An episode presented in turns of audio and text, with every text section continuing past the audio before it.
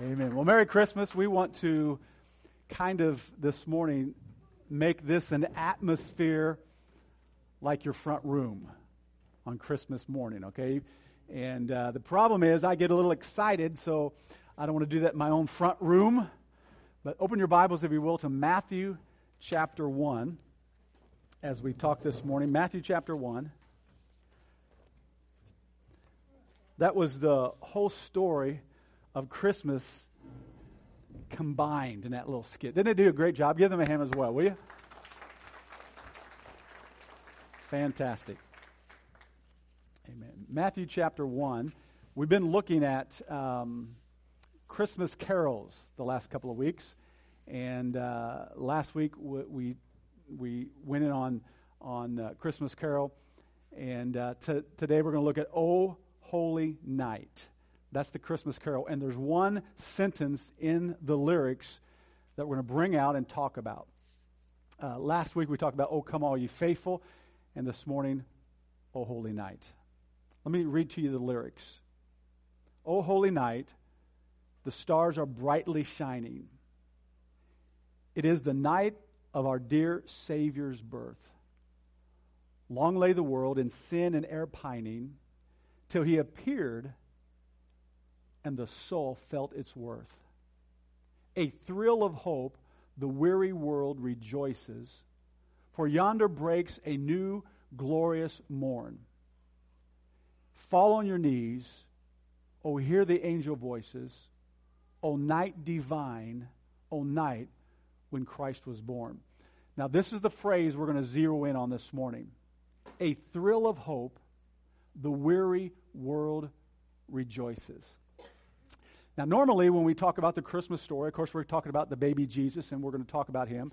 But we really emphasize Mary, and we did in the song here. And rightly so. She was chosen by God to be the mother of our Savior. But what I'd like to do this morning is kind of zero in on Joseph, because Joseph, this was a time of weariness for Joseph. All right, Matthew chapter one, let's look at a couple of verses here.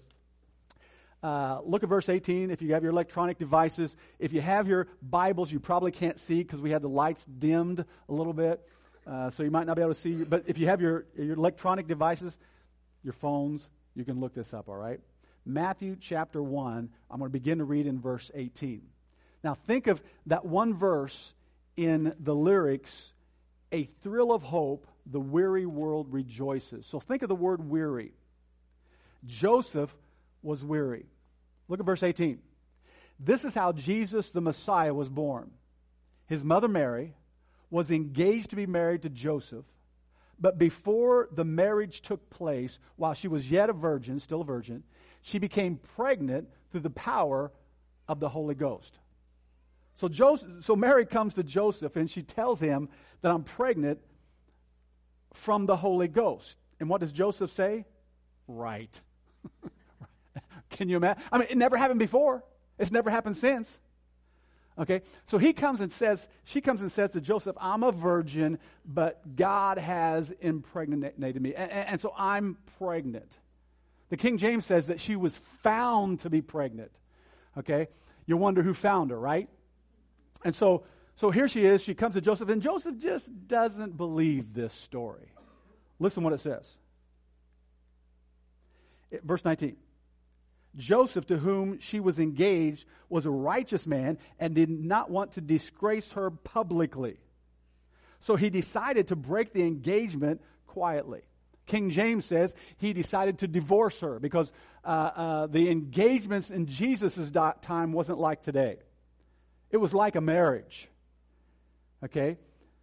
And so, and so here they are, engaged, basically married.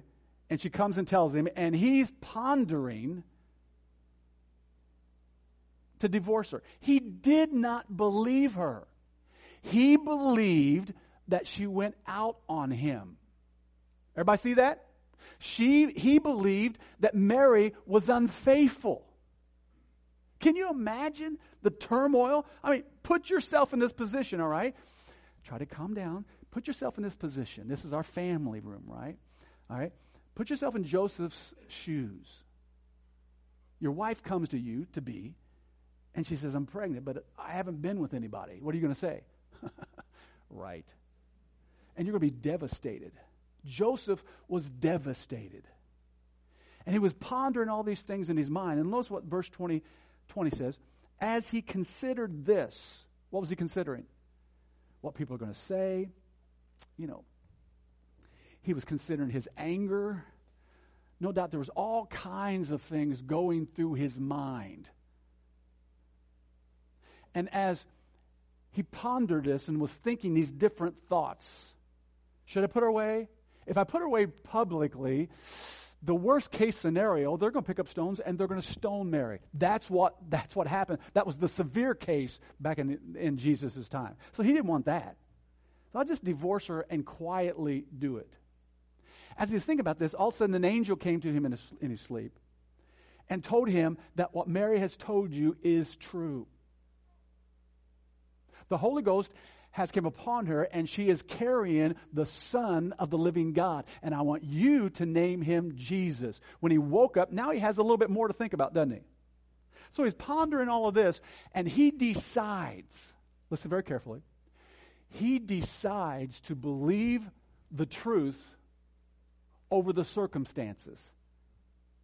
He decides, no matter what the situation looks like, and it looked pretty bleak, amen? Everybody with me this morning? It looked pretty bad.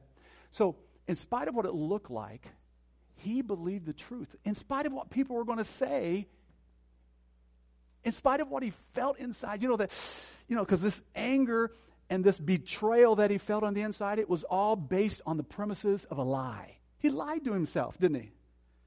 No, Mary's not truthful. She, she was unfaithful. And all of a sudden, when the angel comes, all of that's gone. I mean, I'm sure the feelings are still there, and he still wondered a little bit, right? I mean, still, yeah, okay, I, I'm going to believe. So the anger and the worry about what other people thought, all that was based on false premises. So what he did, he decided to believe the truth over the lie. Now,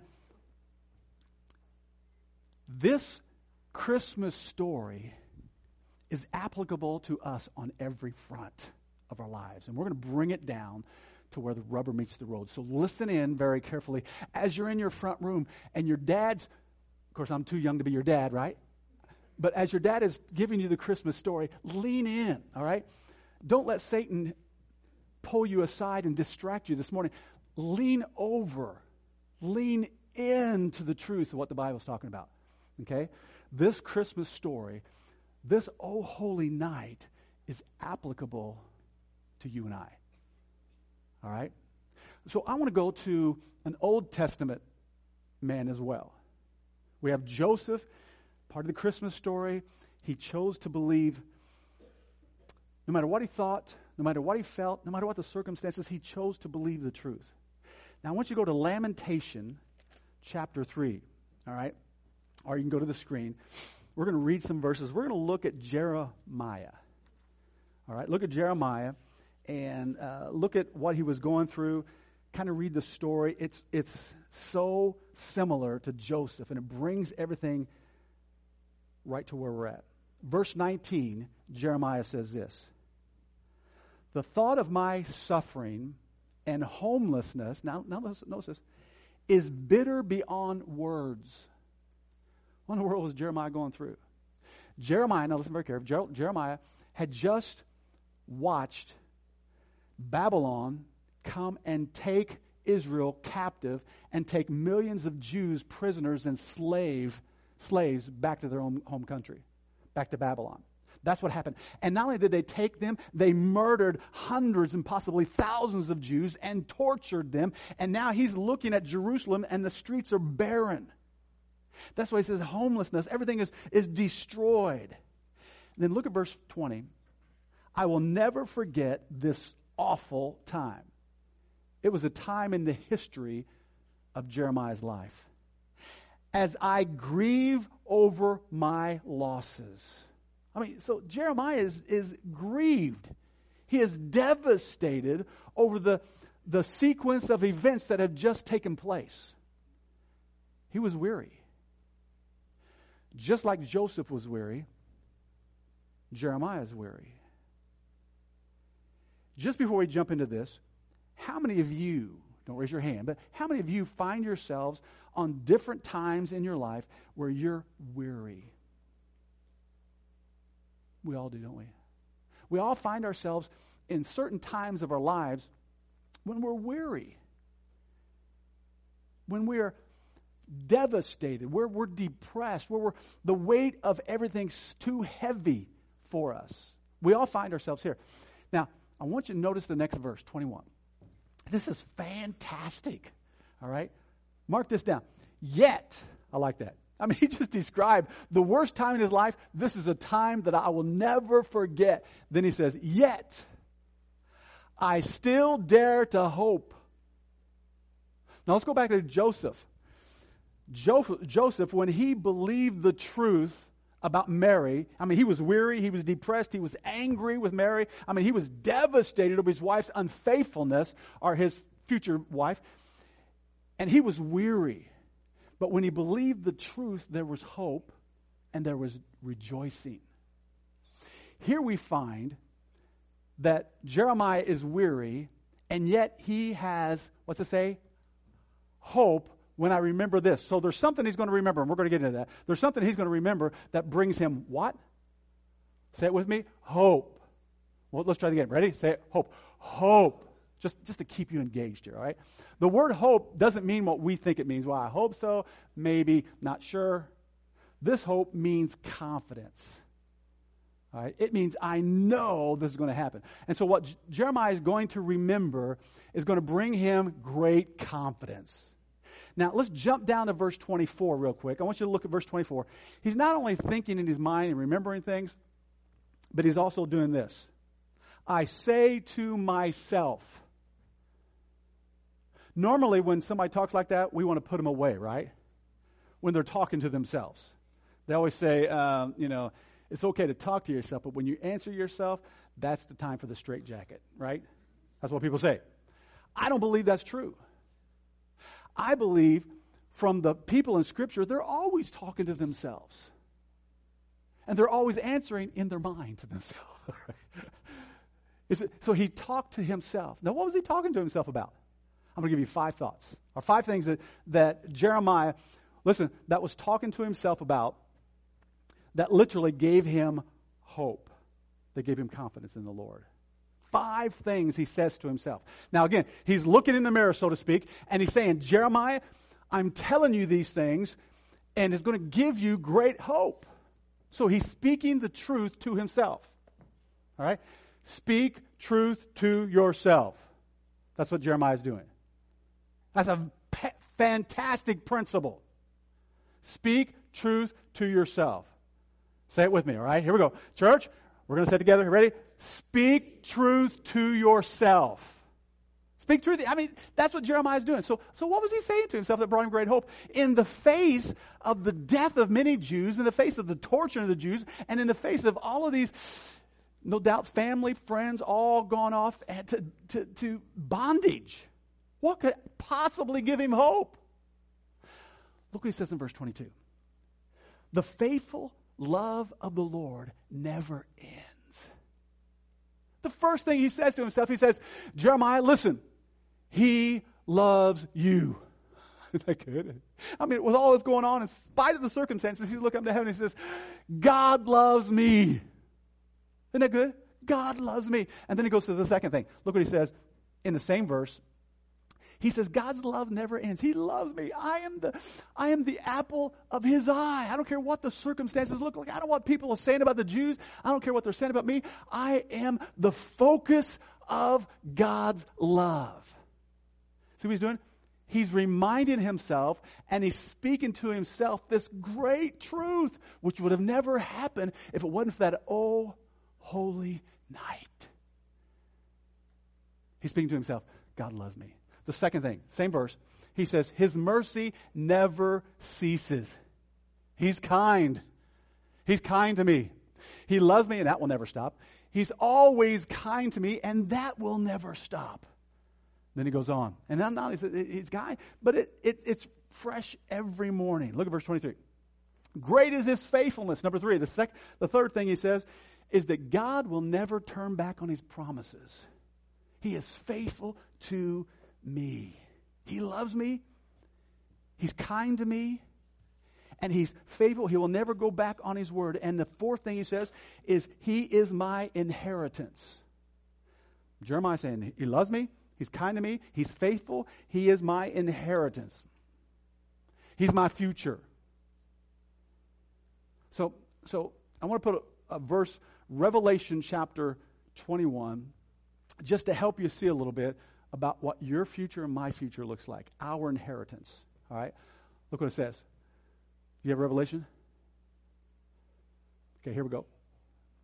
I heard a loud voice shout from heaven saying, "Look, God's home is now amongst his people. He will live with them and they will be his people. God himself," now I love this, "will be with them."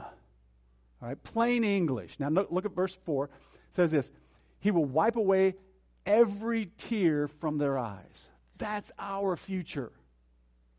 That's our inheritance. The future looks bright. Can I hear an amen? And there will be no more death, no more separation, no more of our loved ones ever leaving us. They're always going to be there. No more sorrow, crying, nor pain. Isn't that great? You get my age, just getting out of bed and getting going in the morning is painful. Right, Josh? When you get our age? Amen? All right? And then I love this. All these things are gone, what's it say? Forever. That's our future. That's our inheritance. But he doesn't stop there. He goes on in verse twenty-five. He says, "The Lord is good." So now he's good. This is our inheritance. Facing the devastation that took place, he's saying these things. He says, God loves me in spite of the circumstances. God is always kind to me, no matter how I feel. God, God is faithful, no matter what everybody else says, that God has left us, God has forsaken me, he doesn't love me. You know what? He's never going to turn back on his word. We need to remind ourselves of this. Okay, so now let's draw a conclusion. What's this mean to you and me? Well, we already talked about and fessed up that all of us get weary. Amen? We all have our down times. We all have our up times, yay! But we also have our weary times. So, so let me give you five thoughts on, on, on where speaking to yourself can change you and give you confidence like it did Jo- Joseph and like it did Jeremiah. Five areas that you can speak truth to yourself, all right? Number one, when you are weary in the face of temptation, think back to a time when you when, when you were brought to the edge of ready to just give up and go ahead and sin and and and just jump in. Remember a time like that? When when when you're right there and you're at the edge and, and, and should I should I not? That's the moment that you have to speak truth to yourself. Well, what truth? Hebrews chapter eleven verse twenty-five. Just give you an example. Speaking the truth will change everything. It will give you confidence. It will give you rejoicing. It will give you hope. Okay? Look at this verse. Now, Moses, of course, is deciding whether he's going to jump in with the people of Israel, whether he's going to stay rich with the Egyptians. He chose to share oppression of God's people instead of enjoying what? The fleeting pleasures of sin. Now, I like that word fleeting in this translation. Okay? King James says the, pleasure, the, the pleasures of sin are for a season. That's what King James says. Here it says they're fleeting. That's exactly right. You know, when you're at the edge and, and oh, it feels so good to sin. There's joy in sin for a season. All right? In other words, here's the idea. That thought, that pleasure of that whole bag of chips. That's that's my uh, my problem. Anybody have a problem with chips and cheese and salsa? And uh, you go to a Mexican restaurant, it's just sinful. I mean, it's just wicked how they do that. They just keep bringing chips. They don't stop. It's horrible. Okay, you know, you're just in that pleasure. But guess what? That that pleasure doesn't last. you get you're walking out to the car. Oh, the point is, the truth is. It's fleeting. I'll give you an example of this. I mean, a real life example, okay? We'll call him Freddy. Freddy, uh, several years ago, good friend of mine, already saved, came to our church. Um, great family, great family. Uh, he had two boys that were huge Husker players. Ooh, ooh, ooh. All right, both of them played on the on the Nebraska, by the way, which is going to be great for the next five to ten to twenty years. Can I hear an amen? Got a new coach. Don't, don't you even care? Hush up. Okay, so so great family. So I'd go over there at once a month on a Saturday morning. Sometimes his wife had to work, so we got we got to have alone time, nine, ten o'clock, and we just got there and we had coffee all the time. And we'd just open up and share things with each other. And Freddie, you know, he opened up to me about something he was going through. He had um, uh, met a new um, barber or um, beautician, and it was his old girlfriend, his old sweetheart from high school. And things began to escalate. And he's telling me this. And so I say, now listen. I said, you know what's going to happen. You're going to lose your family. And I, I, I flat out leaned across the table and I said, you're going to lose your family. I'm speaking truth. That's what we always say. I'm speaking truth into you. Well, what I'm talking about this morning is speaking truth into us. So I leaned over the table. I said, listen, you're going to lose your family. You're going to lose your wife. You're going to lose your kids, your boys. I promise you, they'll have a hard time getting over what you're going to do if you don't stop to your wife, to their mother. And I literally spoke truth into him. And I quoted this verse, that that pleasure you're feeling, it's not going to last. And sure enough, it didn't. But I, I told him that right across the table. He didn't listen. He didn't speak truth to himself. And guess what happened? I mean, the the joy. I'm back in high school again. The overwhelming feeling pulled him in. And sure enough, he committed adultery. Wanted to run off with her. Guess what? She wanted nothing to do with him. He calls me a few weeks later. His wife wants him out. She's angry. She hates him. Five years later, he still hasn't seen, now listen, his grandchildren after this incident. His boys hated his guts. What am I saying? He didn't speak truth. He didn't speak truth. Can you identify? Yeah, we all do. So before you jump in, speak truth. This pleasure is not going to last. It's fleeting. It's definitely fleeting. So speak truth to yourself when you're weary with temptation. Number two, speak truth to yourself when you're weary of waiting. uh, we're all there, amen? We're praying for something, and God just doesn't show up when we think He should. Or we're pleading with God to answer our prayers. We need His power. We need His presence. We need Him to move this mountain. And He's waiting. And He's waiting. Nothing's happening. What's the temptation? Us to jump in and do it ourselves, right? How many are like me? You just don't have that much patience. Anybody like that? Everybody awake out there? All right, we are all that way. We, we, we need more patience. Hope, don't pray about that, but we need more patience. All right, so I'm going to show you a verse in Isaiah forty. Okay, look what it says here.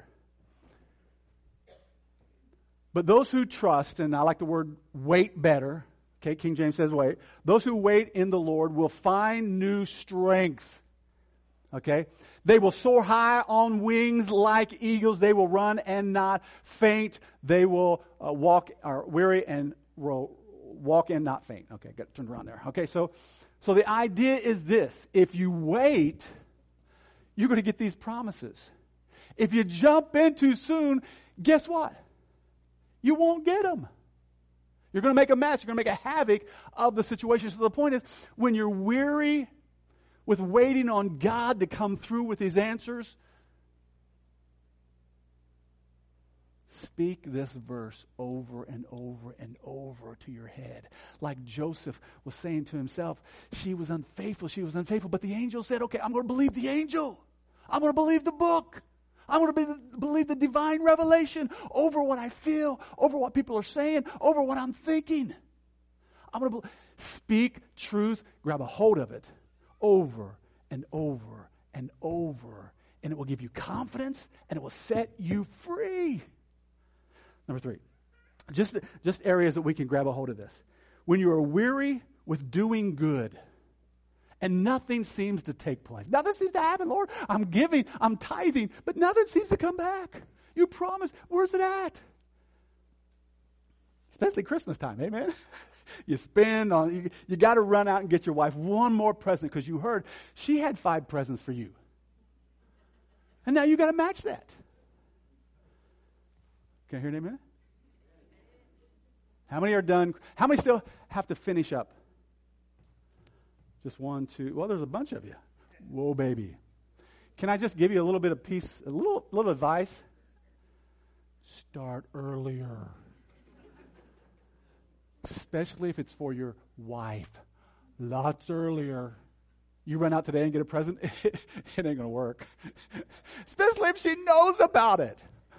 She knows you're running on Christmas Eve. Just apologize now.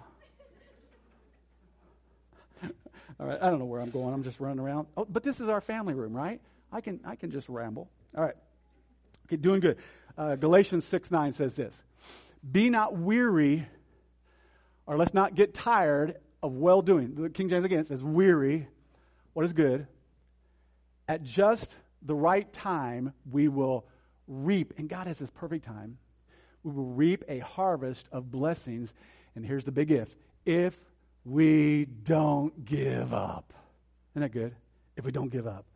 All right, number four. Okay.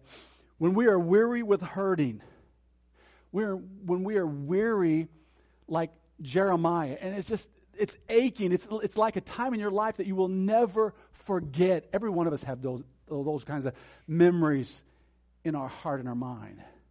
We're going through something that's devastating. Okay, you're hurting. And you're weary with hurting. You need to speak the truth to yourself. First Corinthians chapter ten and verse thirteen. Uh, what am I simply saying? I'm just simply saying this. For every situation you go through, there's a truth. There's a truth that will give you hope, that will give you confidence, and turn that weariness into rejoicing. This book is full of truth that can change your total perspective of what you're going through. Isn't that good? Man, we don't have to go through this devastating. We don't have to be down like Jeremiah. We can be just like him. We're going through it. One time, I'll give you an illustration of this because we got plenty of time. Okay? Except for you guys that need to go out and get a present. You're in trouble. All right? All right. Um, David has six hundred men. All right? He's got six hundred men. I'll just throw this out there. He has six hundred men, and they went out to battle, and they were coming home. And they're they're they're off in their own little city, and this is the ten years that, that David was running from Saul, if you know anything about the history of that. So he has six hundred men. They're out battling. They come home. When they come home, they see smoke rising up from their city. So they come to the city, and all of these men and David, their wives are gone, taken captive by their enemy. Their wives and their children are gone. All of their possessions are gone. And their cities on fire burning. You know what they did? They dropped to their knees that very moment and began to weep and wail. Matter of fact, the guy said, it's your fault. And they were going to pick up stones to kill David. But right in the midst of all of that, I mean, you talk about devastation, right? Right in the midst of all that, David, the Bible says, encouraged himself in the Lord. He remembered the promises of God. And it brought him up out of that weariness. They went after their enemy. They, they brought back all of their wives. Not a hair on them was touched. All of their children, all their possessions. And then they brought more possessions because their enemy, they took all their possessions. So it was an event that made them richer. God turned their weariness into rejoicing. Can you imagine that trip home thinking that their wives are dead? And he had two wives at that time. Thinking they're dead and their children are dead. And you're coming back and you're with your family. Can you imagine the joy? Turned the weariness, weariness into confidence and then into the experience of great delight and great joy. That's what our God does for us. If we remember and speak that, I, I can't emphasize, speak the truth to yourself. Speak the truth. Last of all, when you're weary with unforgiveness in your heart, when you're weary with that anger,